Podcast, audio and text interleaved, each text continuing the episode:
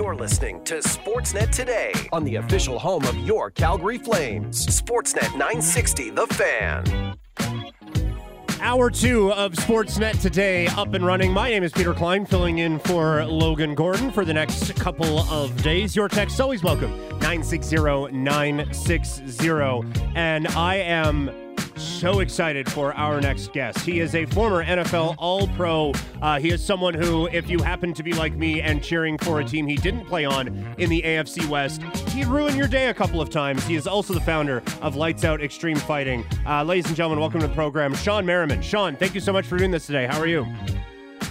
Hey, what's up, my man? How's it going? Doing well, doing well. Uh, th- this is uh, a treat to chat with you today, so really excited about this. Um, I guess we'll start with the, the game that most recently happened. Uh, the Monday Nighter last night, the Philadelphia Eagles continue to stumble with a loss against uh, Seattle last night. Uh, I-, I saw you tweeted out Jalen Hurts didn't have to throw that ball. Uh, that, that certainly was an interesting decision as the Eagles were pushing down late looking for a- an equalizer. Now that we've had a bit of time to sit on that, what did you think uh, of how the Eagles uh, executed just that whole game against Seattle on Monday night? It, it was tough to watch because, you know, my opinion, this whole entire year, I was just trying to figure out why were they getting so much slack, right, for being a 10 and 1 team, right? It, it was the, it's the first time I think we've ever seen a team kind of be talked about the way they did the entire season. Oh, they're not that good and, and they're not winning like they should, but yet they were sitting around 10 and 1 before they had these recent couple couple losses. Uh, even saying that they don't think they're, uh, you know, a championship team. And so I was defending it. I was on their side. I was like, guys, have you ever seen anybody won this amount and, and still saying they're not that good? And then all of a sudden, you know, they play San Francisco 49ers. They play the Cowboys. They lose against Seattle. And then you start to see what everyone's gripe was is that they're, they're not the same team that we all saw last year. And rightfully so, you know, last year they were probably, even though I know they lost in the Super Bowl, they probably were the best team in the NFL.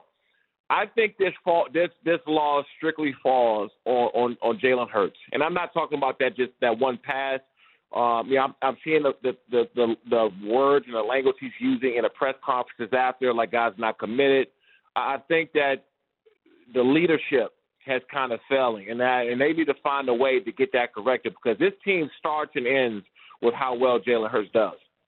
Uh, obviously, every personality is different, but is that something you, you you think you could go up to a quarterback and say like, "Hey, man, uh, maybe didn't need that one," or is that something that they would they would know and it just kind of like from a, a leadership standpoint, is that something where you just kind of like, no, they they know they didn't need to do that.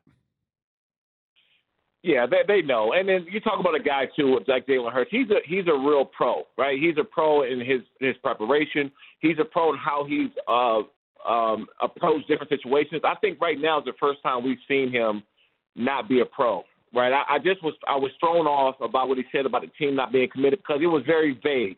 It was also a, a blanketed statement, like, okay, what did you mean by that? Who isn't committed? You or everyone else? Are you pointing fingers at teammates?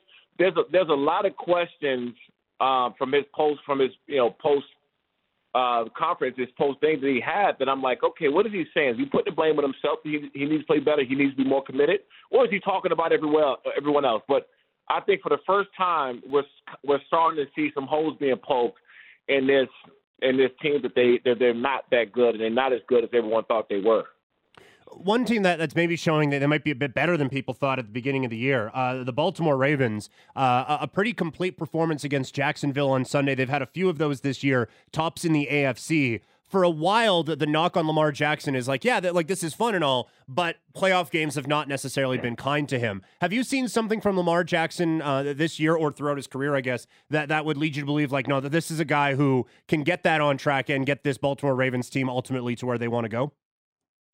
I think Lamar, it was always his health.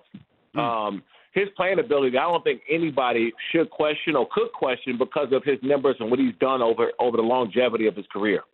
It was always his health. Can he be available around this time of year? And so, you know, obviously, there's a couple games left. They got to get through it. He got to get through it without any injuries. But he even himself said after the last game of the press conference, like, hey man, I'm going into this this this postseason for the first time being healthy and here, and how fun it is to play football in December. I think was his exact words. So, um, my my thing is if, if Lamar Jackson is healthy, the Ravens could run the table because outside of the Bills, I don't see anyone giving them a problem in the playoffs until they have to potentially see the Buffalo Bills. Speaking of the Bills, uh, they've been a real problem the, the last couple of weeks. When, when everyone was kind of writing them off, did they come up with two of the biggest wins of the season in back to back games and looked real good against the Cowboys on um, uh, on the weekend. What have you seen from Buffalo that's kind of turned things around? And, you mentioned them as a team to to maybe give Baltimore some problems. So uh, I'm assuming you view them as a, a legitimate threat in the AFC now. Yeah, no, absolutely. I always felt that way. It was just with me, obviously, I'm a, I'm a former Bill, right? I'm Bills Mafia for life. But I also said this: when the when the the team that they are shows up, and I mean the, the Josh Allen not throwing two or three interceptions, uh, them not forcing the ball in there, them run, them not being able to run the ball. When they're doing all the things they did that last game, I don't think anyone can beat them because Cook obviously running the ball on the ground that opens up so much more for Diggs, them throwing deep balls down the field, them finding number 86 that tight end. Uh, they obviously can get after you in that in that front seven. They got great pass rushes. They can get after you up front, uh, put a lot of pressure. When that when that Bills team, the last when the Dallas Cowboys team they played, when that Bills team show up, I don't believe anybody in the NFL can beat them.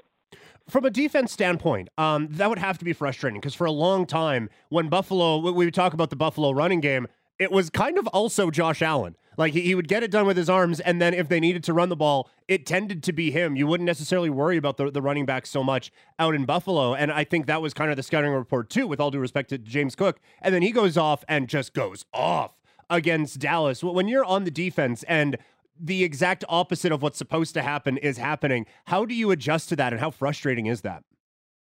It's demoralizing. I mean, it's one thing for if a quarterback is using his legs, he's picking up yards.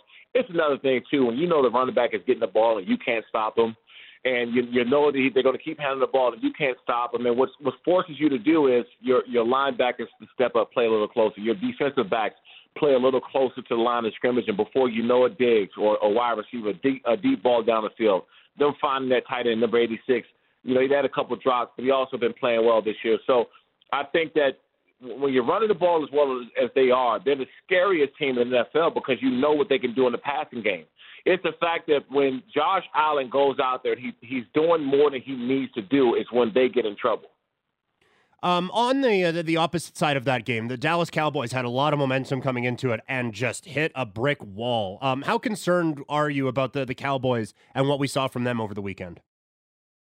I think the Cowboys are exactly what I think they are, what everyone else think they are, other than the Cowboys fans. right? Um, I think the Cowboys fans are the only ones that, every time they win a game, it's automatic Super Bowl. But the truth of the matter is, the Cowboys will win, and they will beat anybody they're supposed to beat. Right? Anybody with 500 record or less, you know they're going to stomp them. They're going to beat them bad. It's going to be embarrassing. Whoever they play. It's when they go and face real talent, a real team above 500, a real contender, is that they haven't shown up. They're going to run the table in that NFC East. They're the best team in that division, in my opinion. They have been for quite a bit, other than last year. Um, they got the most talent. They got the most uh, well-rounded team in that division. They're going to win in that division. It's a problem when they when they go and see the San Francisco 49ers, when they go see some of these really good teams, that's when they go missing. So uh, Dak Prescott, honestly he's having a great year. I'll give him that. He's always played exceptionally well in the in the in the, regular season. I don't really start ticking the clock with the Dallas Cowboys until they get somewhere deep in the playoffs. Other than that, I, I can't really pat them on the back. I can't tilt my hat because they are a great team. They're a really good team. But until they do something in the playoffs, it doesn't matter do you remember a, a team like that um, in your career going up against them? Like you go into a matchup against Team X, and it's like you know, like yeah, the record looks good, but they, they aren't nearly as good as people think they are, and you, you get a chance to kind of show them what's up uh, at some point in your career. Well, uh, there was always look, we, we had uh, a lot of quarterbacks that we had to go through in order to even get to the playoffs or even get to the AFC Championship game. It's time with Tom Brady, Bill, you know, uh, um, Ben Roethlisberger. Um, gosh, I mean, Peyton Manning, Eli Manning. You know, like there, there was a, there was a lot we had to get through in, in order to get there. Um, so, you know, there, there's been some years that uh, that the Colts, I think, was, was a great team, but you know, we we've been able to, ned, uh, you know, kind of edge them out when it comes to a big game or a playoff game because they just, you know, really sometimes didn't show up in, in the playoffs.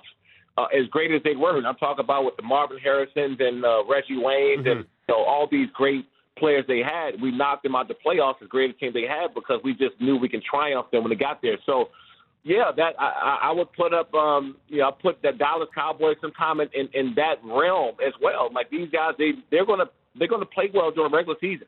You know, but Mike, Micah Parsons is one of my favorite players to watch. Demarcus Lawrence, all these guys, they're running the ball well. CeeDee Lamb, he got that Dak Prescott has a great supporting cast.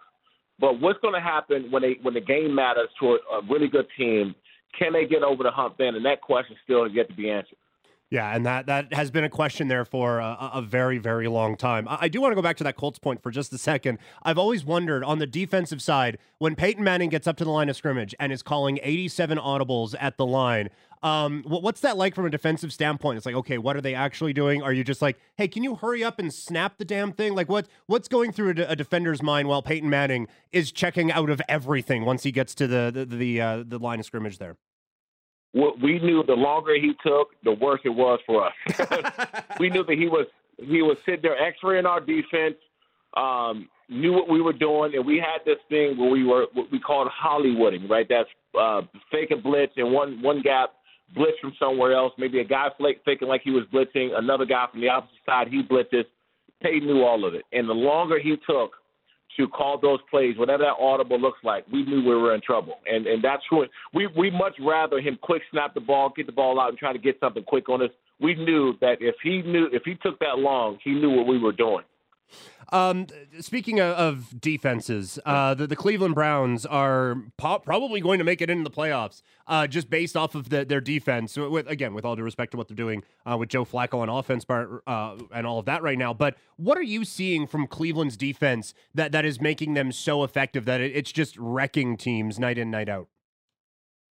just their style of play, how aggressive they are. And I can't say enough about Myles Garrett. You know, he's one of my favorite players to watch for a long time.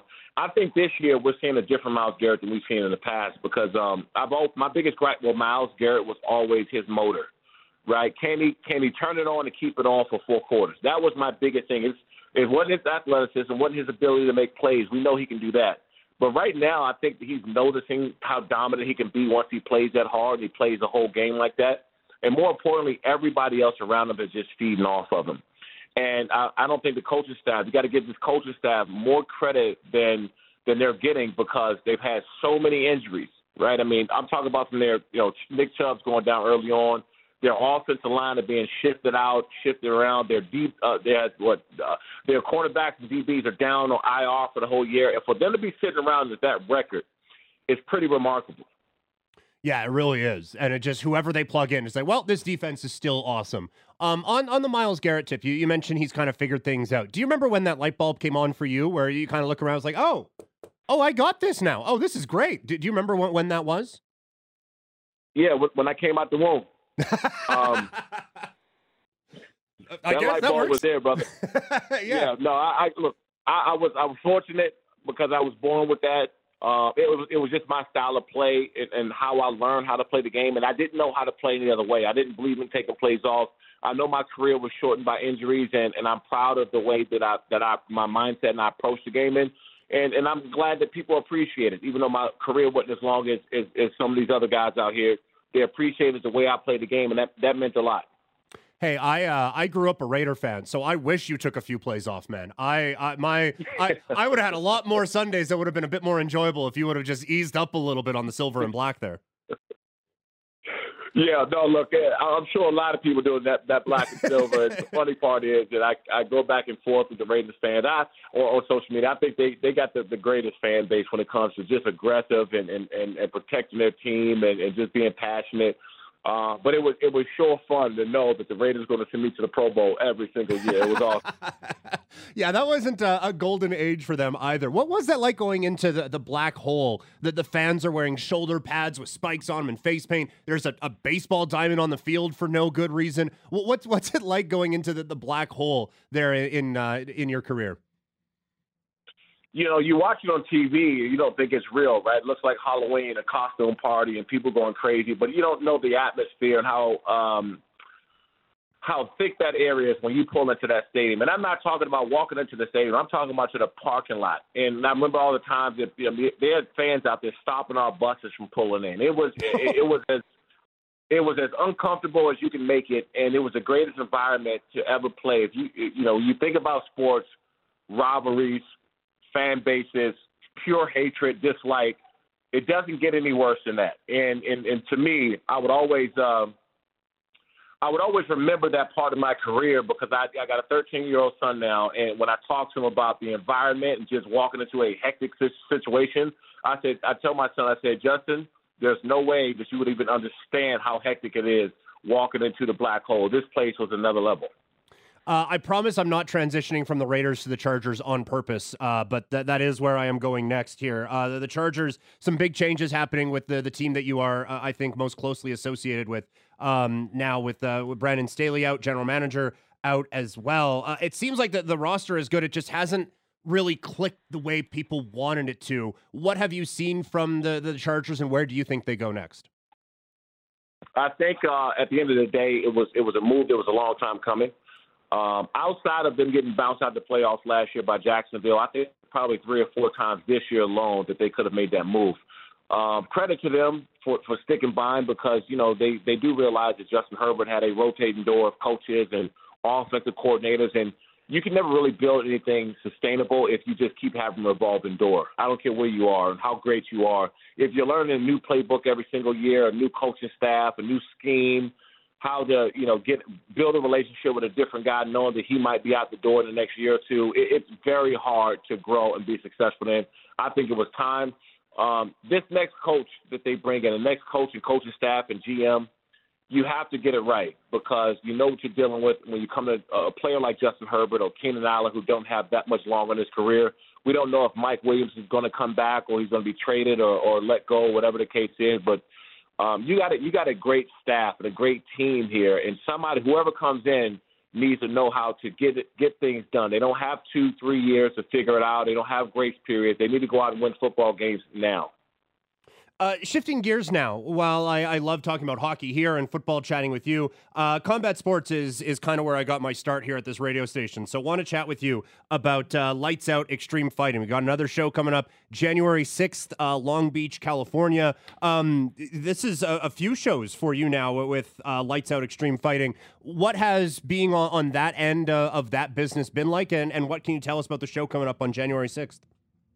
It's been great, man. I've been around this sport for 17 years, and when I launched Lights Out Extreme Fighting, um, it was not only a passion of mine, but something I, I knew that I was going to get into long after I retired. Um, as you said, we got a big fight coming up Saturday, January 6th. Uh, we'll be in Long Beach, California, but the cool thing is we'll be live on Fubo TV, Fubo Sports.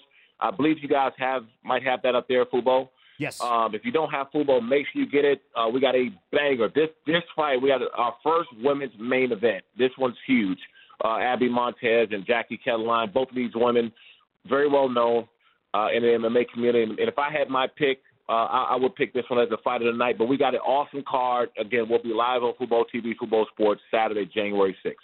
Uh, I want to ask you about the, the, the MMA world. Obviously, big fight this weekend, uh, or this most recent weekend. Uh, Colby Covington losing to, to Leon Edwards. Uh, Colby saying some things uh, leading up to the, the fight, referencing uh, Leon's um, father who's passed away.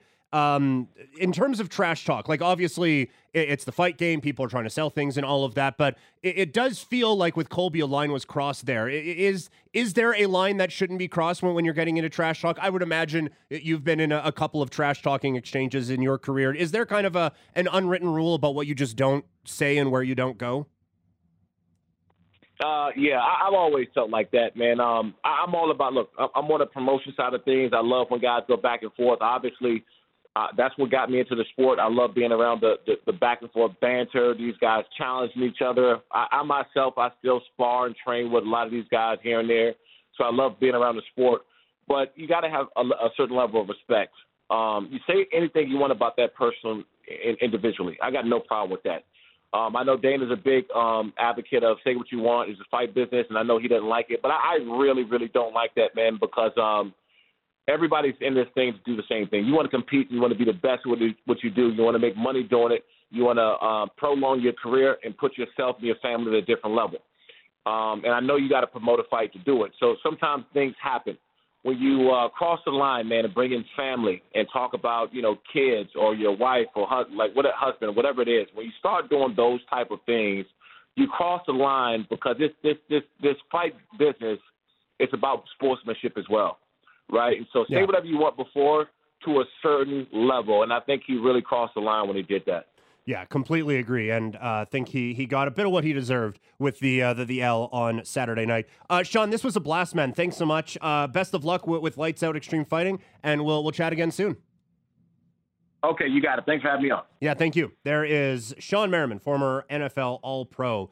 Um, just an absolute beast. I, I was not kidding. He ruined a Sunday or two of mine growing up as a, a Raider fan. So uh, cool to get to chat with him about some football there. And yeah, lights out extreme fighting. There have been so many people who have tried to like, especially after the the tough boom with MMA, where people just like saw like um affliction ran shows and donald trump was in on it and then they didn't make money for a number of reasons uh, there's been a lot of people who have tried in this game and it feels like shawne's going about it the right way so excited to check out lights out extreme fighting coming up uh, at the beginning of the calendar for 2024 but the nfl is in like down the stretch here we go and it is going to be a blast there it's such a weird season because it feels like well, we talked about this with emily yesterday there's San Francisco, who we're, we're pretty sure San Francisco is good at this point. They had a bit of a speed wobble middle of the year, um, losing, uh, I think it was three games in a row. And then now it's just, oh, well, they're just simply the best team in the league. And with Baltimore, I'm pretty sure Baltimore's good. And then after that, you can kind of poke holes in everybody. So it's going to be interesting to see coming down the stretch who steps up, who separates themselves. And in, this playoff hunt, there's some gross teams that are still alive. So it's it's a very strange year in the National Football League. Uh, we still got a lot to get to here as hour two of Sportsnet today rolls on here on Sportsnet 960 The Fan. If you missed any of hour one, um, it was like I, I think I was okay in the first segment, but then some great stuff with Jason Bukala in the second segment. Check that out now in podcast form wherever you get your podcasts. Um, coming up next while last night was a great win for the Flames, there were a couple of things that need to be addressed and need to be worked on for this Flames team um, going forward. Regardless of what direction that the franchise is going, these are things that need to get figured out. We will uh, address that. We will address who I think the most annoying person in sports is right now. And one of the weirdest championships was crowned over the weekend. We will get to all of that as we continue our number two here on Sportsnet today on Sportsnet 960 The Fan. Uh, just half an hour to go, and they haven't fired me yet. So jokes on you, a couple texters who don't like me. Uh, welcome back to Sportsnet today, everyone. My name is Peter Klein, filling in for Logo here for the next couple of days.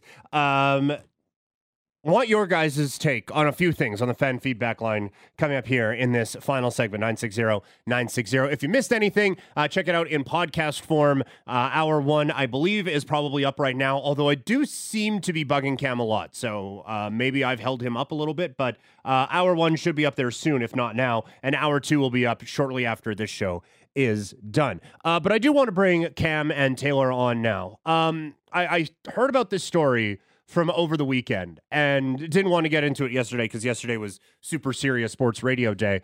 Um, but it, th- this needs to be discussed.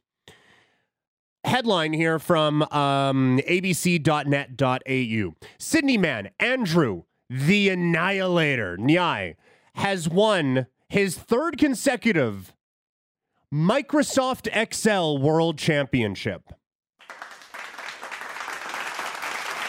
Yes. So you're telling me Uh huh. the Annihilator Yes. is a X Excel? Yes, Microsoft Excel. Um, he began competitive excelling in 2018. He claimed this year's title during an esports event in Las Vegas, Nevada, uh, which was streamed online and broadcast live on television. The competition, uh, the competition sees data crunchers given problems to solve using Excel spreadsheets, including maths, financial modeling, and even board and card games. Players with the fewest points are eliminated one by one before the winner is crowned. Uh, said Ngai to ABC's uh, The Drive, it's pretty intense because it's just half an hour per case, so time ticks pretty quickly. Look, you guys can just all day, every day do your Excel, but you don't know the pressure that it, that these people are under when it's only half an hour to do a spreadsheet.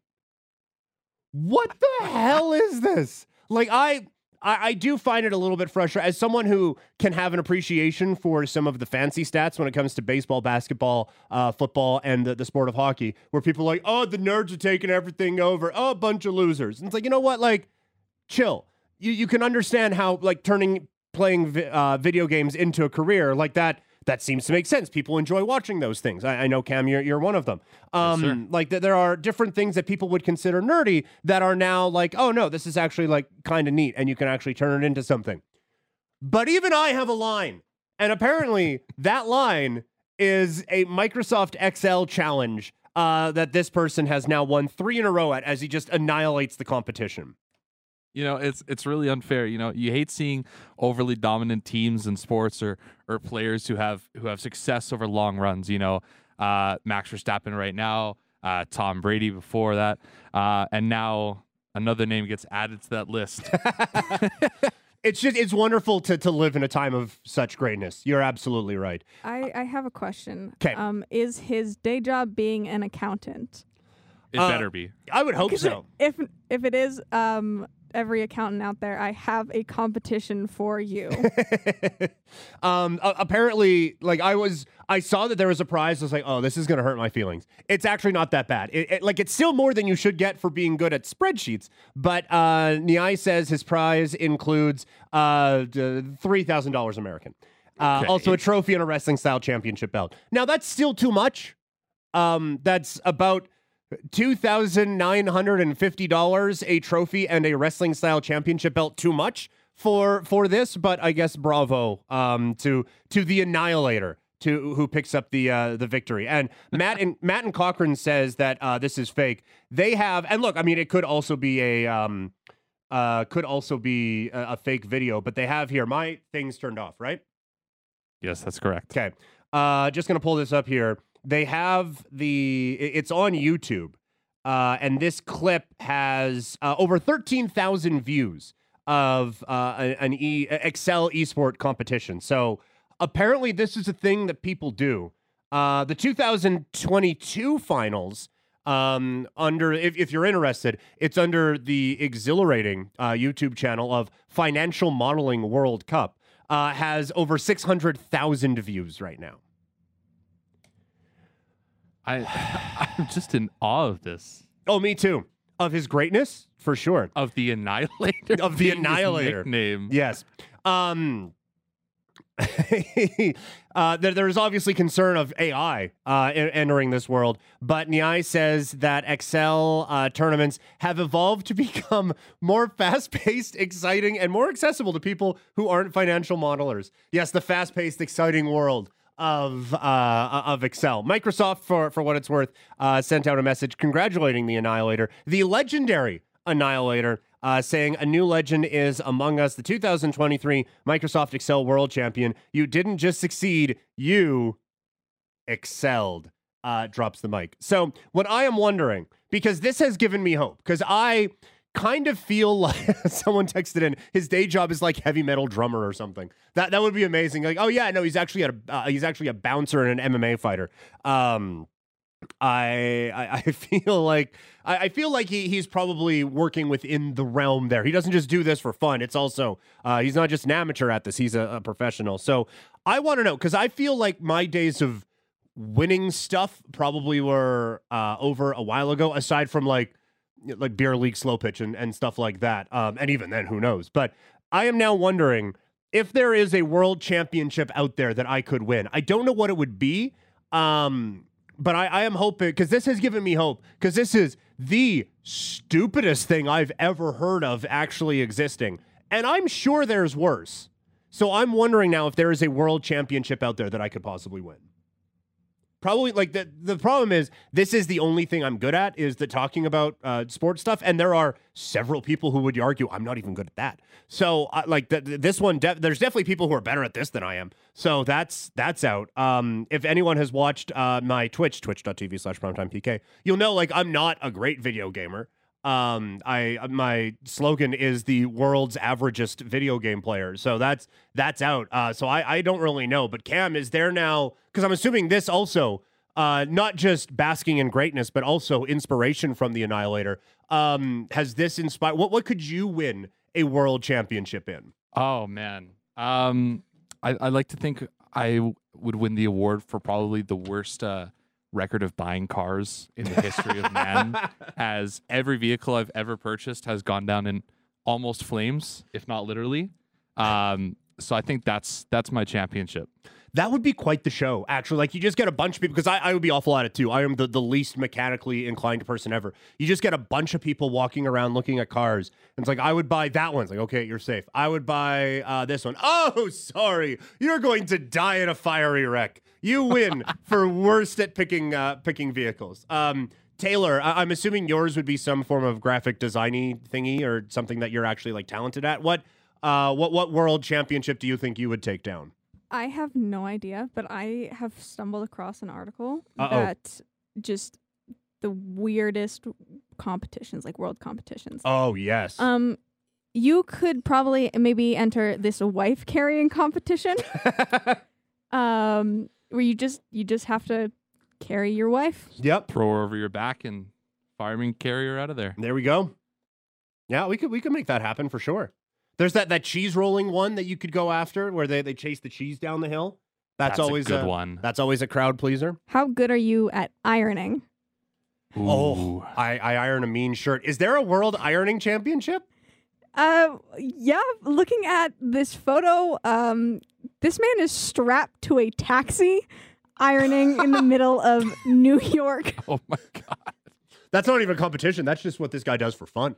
Uh, that is ama- extreme ironing. How is this not a show? That needs to be a show actually.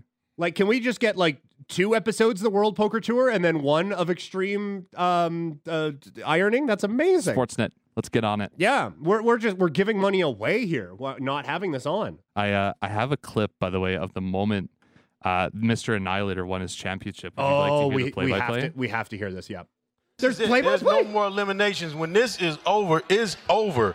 All right. And and Andrew Ngai, he's looking around. He's taking his headphones off. What is he doing? Okay. Is is he safe? Is he safe? This is bold. This is bold. Look at it. Crossing his arms. No, oh. no, no. The guy is flexing. 19, He's flexing. 18, He's flexing. what is he 16, doing? What, look at this guy. Look at 14, no, no. 13, 10, 9. Oh, come on. eight, what is seven, this? No. No. It right is all over, guy- boys and Look at this. girls, Look at ladies and gentlemen, Just children of all age. We have our new winner. oh man. Well, I'm sold. that was amazing. and they they've panned it out. There's an audience in studio, and there's they're sat in front of the stage, and there's eight computers all uh, lined up next to them. They've got a, a screen in front of them, so you can see exactly what each uh, player athlete is doing. Right. This is incredible. Well, uh, today is now my final day covering hockey and uh, football. I am now going to cover the Microsoft Excel Championships going forward. Be starting Um, a segment going forward uh, once a week, Yes, oh, once a week, once a day. keeping you updated on the the World Excel Championship standings. Look, I'm going to say it right now. I think this was the best radio segment about the World Excel Championships in the city of Calgary today. I feel like I feel like we are your number one source now for all things World Excel, Microsoft Excel Championships here. Certainly one of the podcast episodes of all time that we've done. Yes, yeah. Of all the podcasts we've done, this is definitely one of them. Um, is like the minor leagues like Google Docs? Like, it, like how it, do you Like have to work your way up? Libre, Um, Libre Office is that the other one? yeah.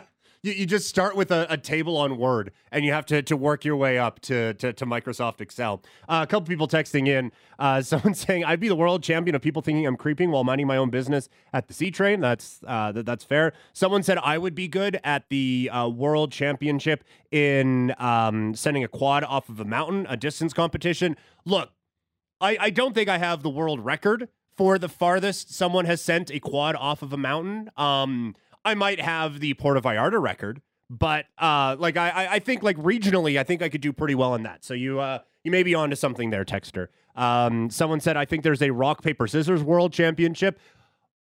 Oh, that would be. I would commentate the heck out of that. That would be. There, there has to be that. So let's keep those coming here. I, I do want to talk about the Calgary Flames and stuff, but I just I saw this thing and I was like, I need to talk about this, and more people need to know about this because I know about it, and it's absolutely ridiculous. Uh, the Calgary Flames. I was that whole segment in the back of my mind. I was trying to think of a like clever Microsoft Excel pun to, to lead into this.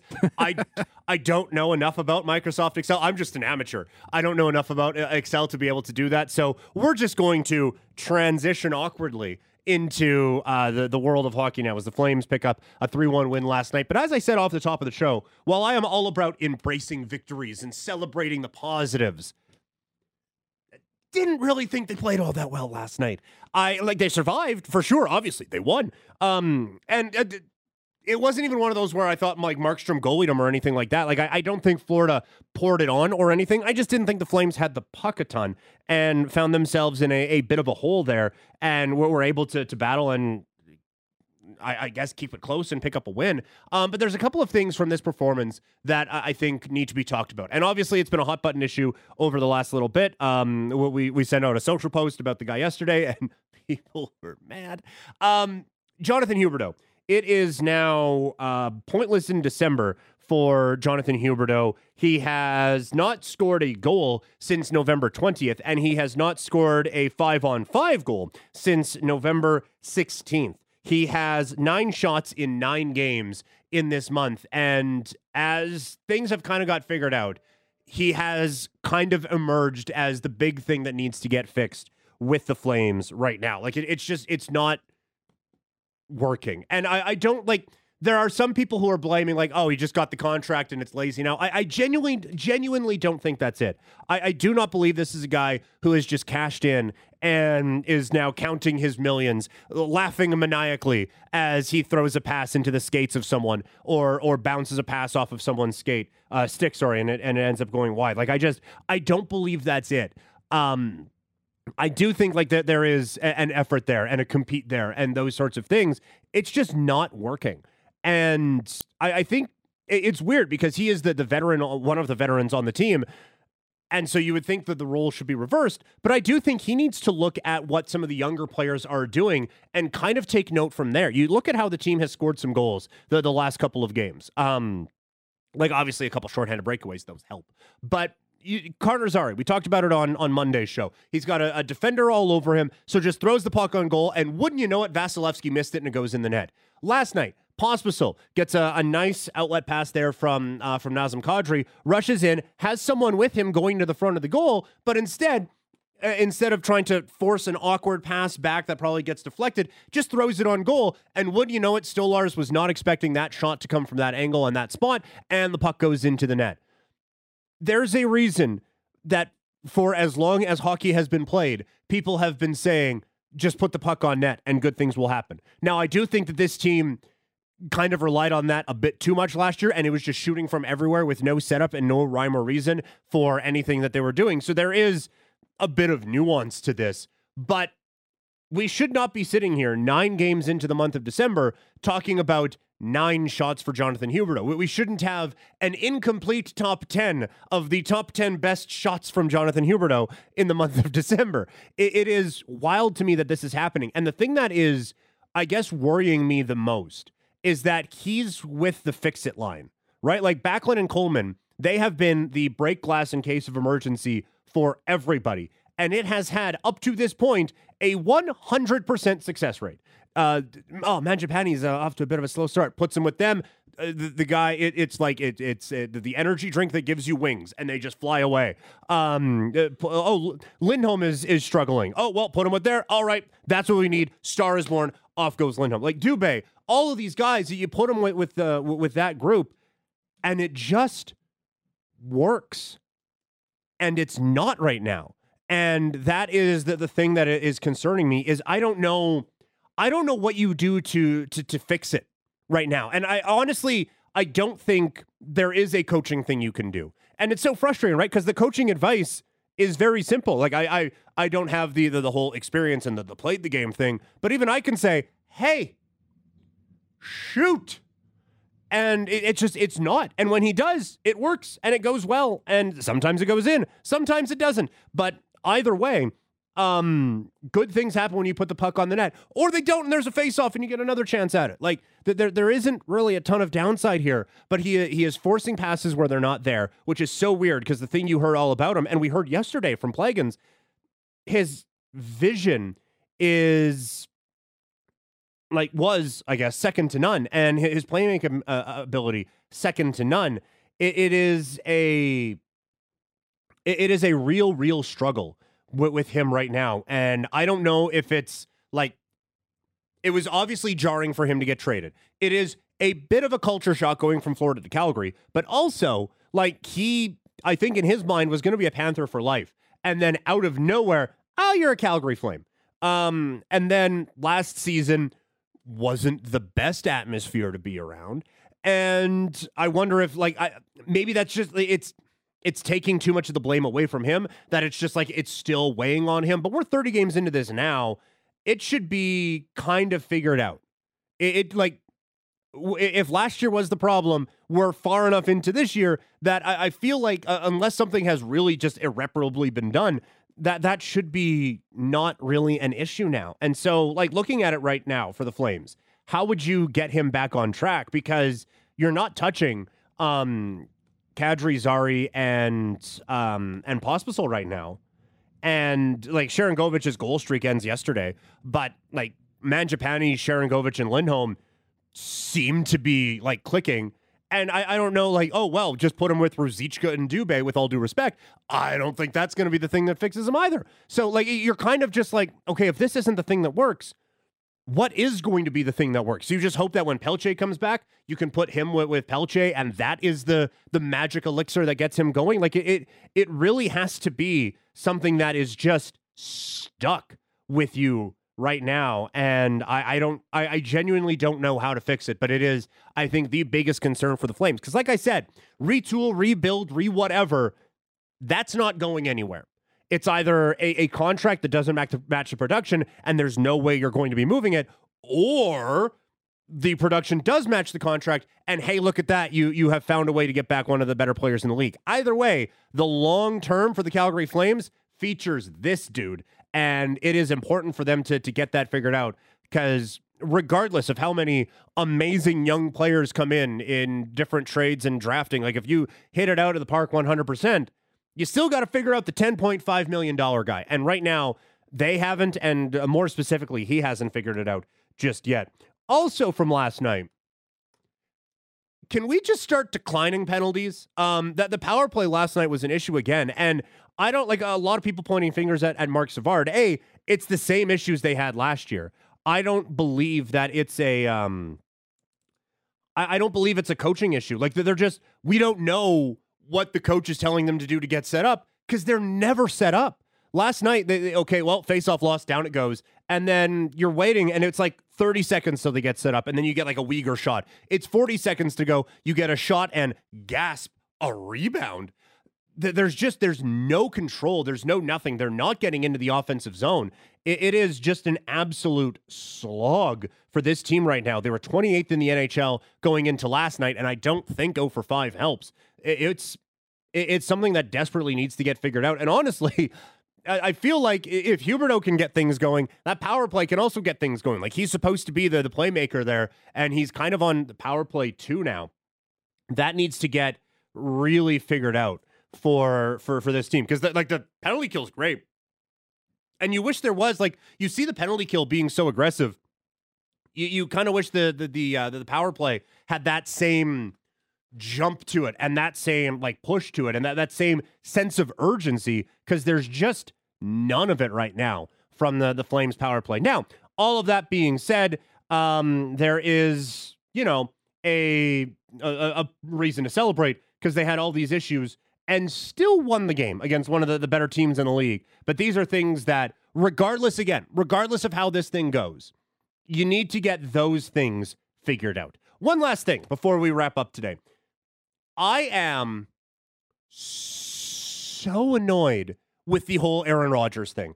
Uh, apparently, Aaron Rodgers goes on the Pat McAfee show today and says, and I quote, It was unrealistic to think that I would be 100% to be medically cleared at any point during the regular season. I do feel like in the next three to four weeks, it would be very possible to get to 100%. If I was 100% today, I'd definitely be pushing to play.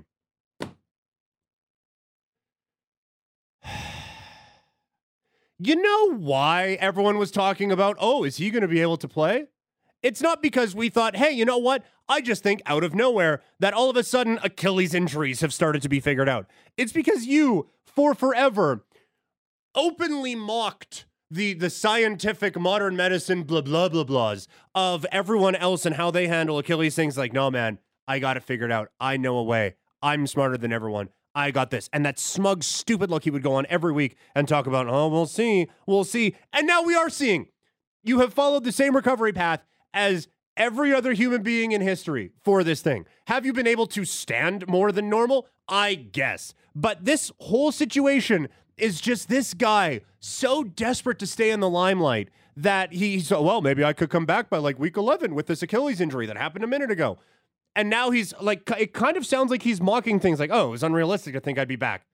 Then why'd you say it? I am so, I, I, I can't remember an athlete I was more annoyed by. This whole saga was ridiculous. And it was just a desperate ploy by a desperate guy to stay in the lim- limelight. And I'm just happy this thing is going to get figured out and just go away. So that's going to do it for the show today. Uh, you guys have been a blast. Couple more texts here at 960 960. Apparently, there is uh, world pillow fighting. I have seen pillow fighting competitions um, in like MMA cages, like jacked up, tattooed people just swinging pillows at each other. Uh, so that uh, that that that is something I was aware of. Apparently, there's also beer stein holding. Um, so that's awesome. Just a lot of a lot of weird competitions that again people can excel at going forward. I'm stealing ja- dad jokes now from companies. Uh, all right, that is the show. Once again, you guys have been great. Uh, one more time, thanks to, to Cam and Taylor for setting the show up today. Uh, if you missed anything, it's available in podcast form. Jason Bukala was great. So was Shawne Merriman. Have a great day, everyone, and we will talk to all of you tomorrow right here on Sportsnet 960, The Fan.